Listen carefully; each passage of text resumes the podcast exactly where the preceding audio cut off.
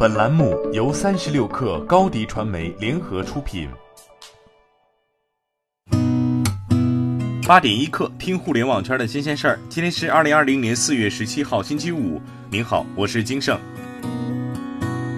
三十六氪获悉，QQ 新版本开启学习模式。iOS 或安卓端更新至八点三点三版本后，这一模式可以在设置通用里开启。开启学习模式后，消息页面、看点页面以及动态页面立刻切换了另一种画风。消息页面中，订阅号停止推送信息，腾讯看点信息流切换为学习视频。动态页面娱乐功能纷纷隐去，集中展示腾讯课堂、腾讯文档、自习室等学习应用。年轻用户在 QQ 平台上活跃度高，和在线教育用户也有着较高的重合度。也正因为用户使用 QQ 行为表现活跃、消息量大，QQ 需要一种方法将 QQ 从聊天、娱乐工具和远程教育工具区隔开来。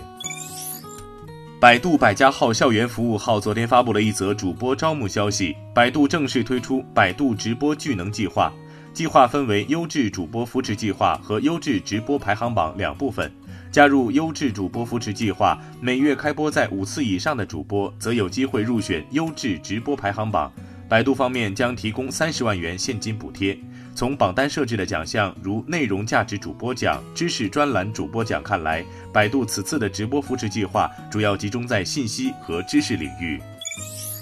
在接连经历机构做空、同业竞争者起诉后，上市在线教育公司跟谁学日前又出现了平台学员集体投诉事件。财经网报道，近日有部分考研学生针对跟谁学平台存在的私自更换考研班授课老师、退费困难且规则多次变更等问题进行了集体投诉。财经网通过联系多位学员发现，截至目前，共有超一百三十位购买了同一考研相关课程的学生要求跟谁学退课退款，而在退费困难、规则多变背后，还存在着在线教育平台师资争夺以及同业竞争等问题。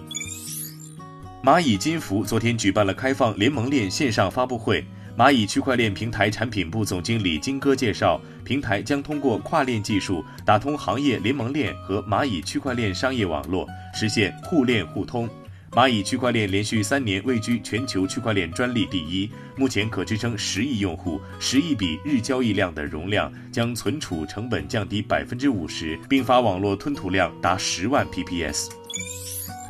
新型冠状病毒感染的肺炎疫情对中国冰雪产业的影响调查报告显示，超过四成的冰雪行业内企业预计今年收入将比去年下降百分之五十以上，进入经济恢复期后将面临严峻考验。报告还显示，对于未来发展前景，业内看法不一。有信心渡过难关，认为未来可以恢复增长的企业约占百分之五十四；对未来较悲观，反映企业生存难度较大的接近百分之二十。另有三家企业明确表示，疫情结束后将关闭。华兴资本控股首席执行官包凡表示。对包括瑞幸咖啡和好未来教育集团在内公司不当行为的指控，动摇了投资者的信心，使中国公司在美国寻求 IPO 变得更加困难。他在最新接受采访时说：“我们可能会看到 ADR 公司新一波私有化的浪潮。逻辑很简单，坏人不想被抓，好人不想与坏人为伍。总之，银行和审计师将不得不更加谨慎，并进行更为稳健的尽职调查程序。”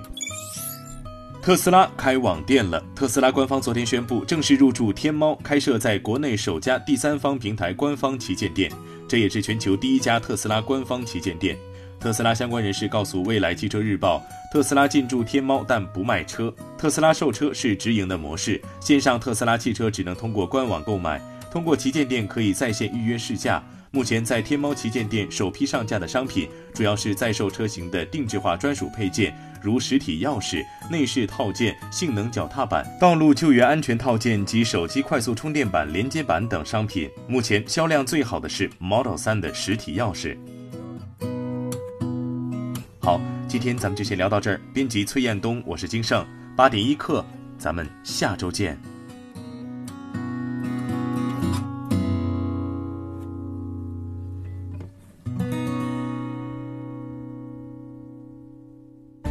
欢迎加入三十六氪官方社群，添加微信 baby 三十六氪 b a b y 三六 k r，获取独家商业资讯，听大咖讲风口，聊创业，和上万客友一起交流学习。